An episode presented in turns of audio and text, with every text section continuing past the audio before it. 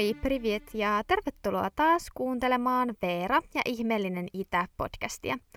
Mä oon Veera ja tässä podcastissa mä esittelen teille laajan valikoiman aiheita Venäjältä, Neuvostoliitosta ja Itä-Euroopasta. Tässä jaksossa käydään taas lyhyesti läpi ajankohtaista itäaiheista uutisointia. Tässä uutiskatsauksessa mä päivitän aluksi pikaisesti valko tilannetta, jonka jälkeen mä käsittelen Kamchatkan niemimaan jätevuotoa ja venäläistoimittajan polttoitsemurhaa. Tämän katsauksen viimeinen kevyempi uutinen käsittelee sit Suomen ja Venäjän välistä matkustajaliikennettä. Aloitetaan taas päivittämällä valko tilannetta. Kaksi viikkoa on taas kulunut edellisestä uutiskatsauksesta ja maassa osoitetaan vieläkin toistaiseksi tuloksettomasti mieltä maanjohtoa vastaan. Sunnuntaina 4. lokakuuta valko pääkaupungin Minskin kadulla marssi taas ainakin 100 000 ihmistä vastustaen maan presidenttiä Aleksander Lukashenkaa ja valtion johtoa. Mielenosoituksia käytiin kyllä my- myös muissakin kaupungeissa, ei pelkästään Minskissä.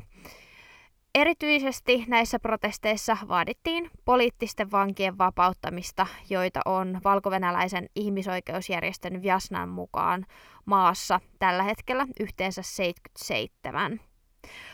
Poliisi yritti hajottaa väkijoukkoa käyttämällä muun muassa vesitykkejä.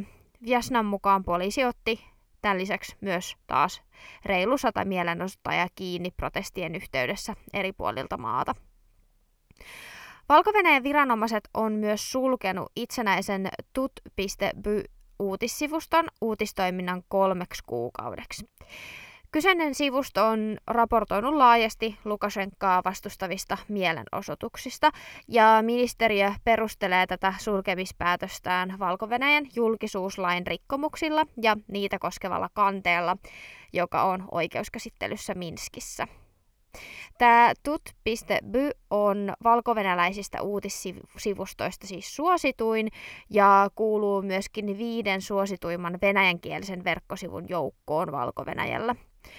Kaksi kolmasosaa valko verkon käyttäjistä kertoo seuraavansa tätä sivustoa.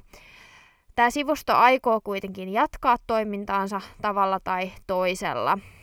Tut.by huomauttaa, että sillä on ollut laillinen joukkotiedotusvälineen asema vaan viime vuoden tammikuusta lähtien ja sitä ennen sivusto kuitenkin toimi tavallisena verkkosivuna 19 vuoden ajan. Erillisessä ilmoituksessa sivusto neuvoi vielä lukijoita hakeutumaan uutissivuston kanavalle Telegram-viestipalvelussa siinä tapauksessa, jos sivusto oikeasti suljetaan valko liittyen vielä yksi asia. EU on vihdoin päässyt sopuun valko koskevista pakotteista. Tällä pakotelistalla on noin 40 Lukashenkan hallinnon jäsentä, joiden katsotaan syyllistyneen vaalituloksen väärentämiseen sekä väkivaltaan mielenosoittajia kohtaan. Mutta itse presidentti Lukashenkaa listalta ei kuitenkaan löydy. Meidän oma pääministeri Sanna Marin sanoo, että Lukashenkan listaaminen olisi ollut perusteltua, sillä Lukashenka ei ole osoittanut mitään halukkuutta käydä dialogia tai löytää minkäänlaista ratkaisua valko tilanteeseen. Eurooppa-neuvoston puheenjohtajan Charles Michelin mukaan Lukashenka ei ole nyt hyväksytyllä listalla, mutta tilannetta kuitenkin seurataan. Tarpeen tullen siis myös presidentti Lukashenka ilmeisesti saattaa sitten päätyä pakotelistalle, mutta ei ole siellä vielä tällä hetkellä.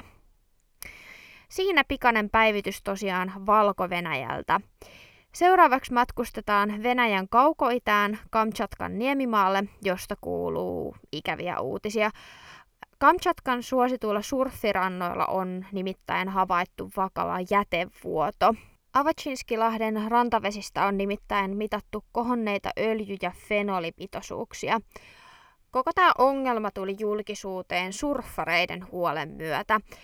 Täällä rannoilla siis käy paljon surffareita ja surffareiden mukaan näitä saasteiden merkkejä oli huomattavissa jo itse asiassa syyskuun puolivälin paikkeilla, kun vesi oli alkanut aiheuttaa silmien ärtymystä, pahoinvointia ja korkeata kuumetta. Nämä surffarit alkoi havaita myös suuren määrän kuolleita mereneläimiä, joka myöskin osaltaan kertoo jonkinlaisesta ympäristökatastrofista ja nyt surfareita on itse asiassa sitten kehotettu myöskin välttämään sinne veteen menemistä.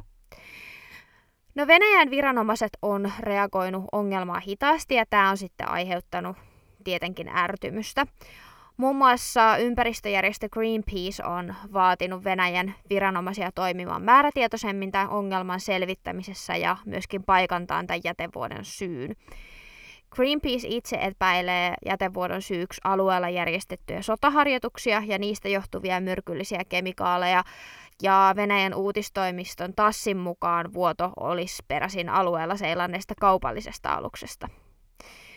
No, Kamchatkan alueen viranomaiset on myös luetellut kolme mahdollista syytä ympäristökatastrofille. Alueen kuvernöörin Vladimir Solobovin mukaan yksi mahdollinen syy ongelmalle voi olla ihmisten suorittamien aktiviteettien aiheuttamat vuodot, mitä se nyt sitten ikinä tarkoittaakin sen enempää. En saanut tästä selvää, luin tämän siis Nova ja Gazetan sivuilta. Toinen mahdollinen syy hänen mukaansa voi olla luonnonilmiö, joka johtuisi myrskyn aikana rannikolle kulkeutuneen merilevän käyttäytymisestä. Ja kolmanneksi mahdolliseksi selitykseksi kuvernööri antaa seismisen eli maanjäristyksiin liittyvän aktiivisuuden, ja tätäkään ei siis avattu sen enempää.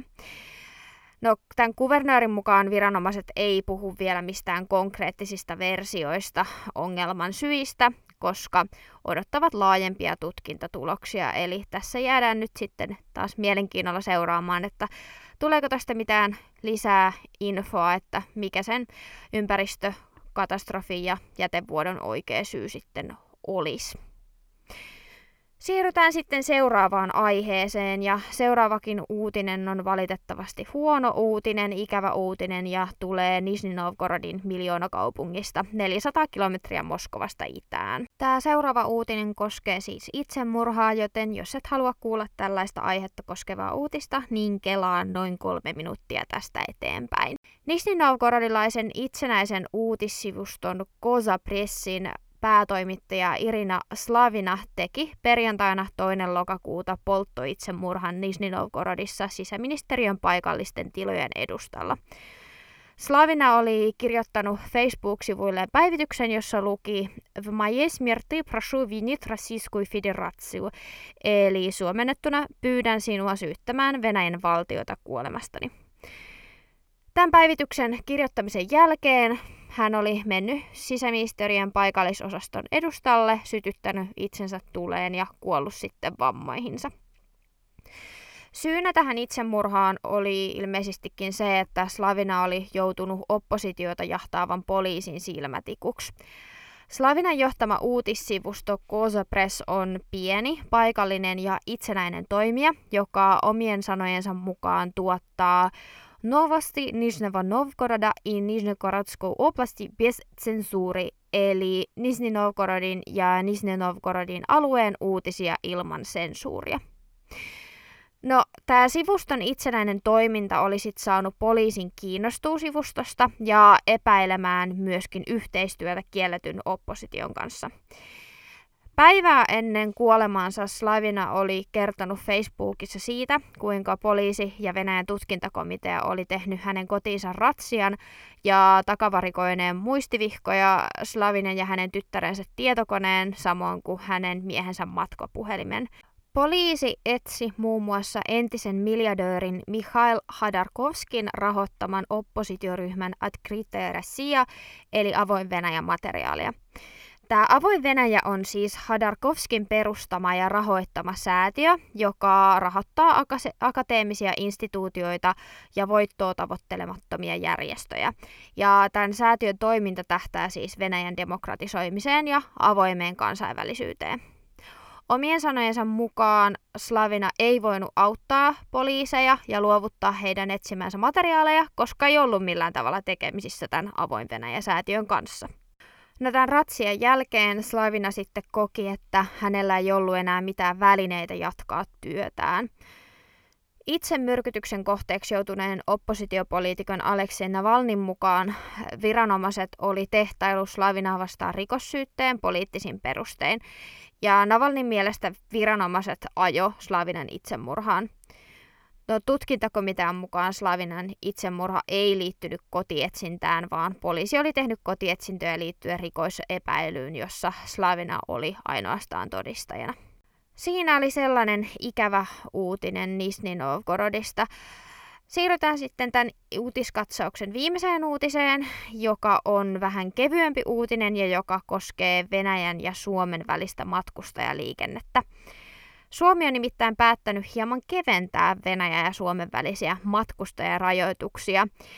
Lokakuun alusta saakka venäläiset kiinteistöomistajat saa tulla Suomeen tarkastaan kiinteistöjensä kunnon.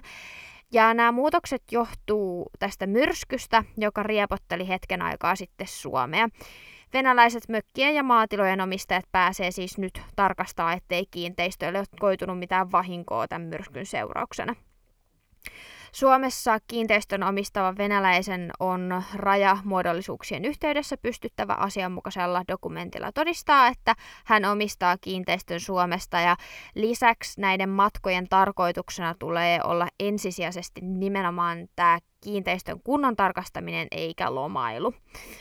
Itse henkilökohtaisesti odotan innolla, että koska raja aukeisi myös tavallisille matkustajille ja tavalliselle matkustajaliikenteelle, koska itsellä on tosi tosi kova matkakuume Venäjälle, mutta näyttää tilanne pahalta. Mutta joo, ää, tässä oli sitten tämän viikon uutiskatsaus, muutama vähän erilainen uutinen eri puolilta Venäjää ja Valko-Venäjältä. Muista käydä ottamassa seurantaan podcastin oma Instagram-tili, joka löytyy nimellä Ihmeellinen Itä Podcast. Siellä sä voit antaa palautetta ja keskustella aiheista.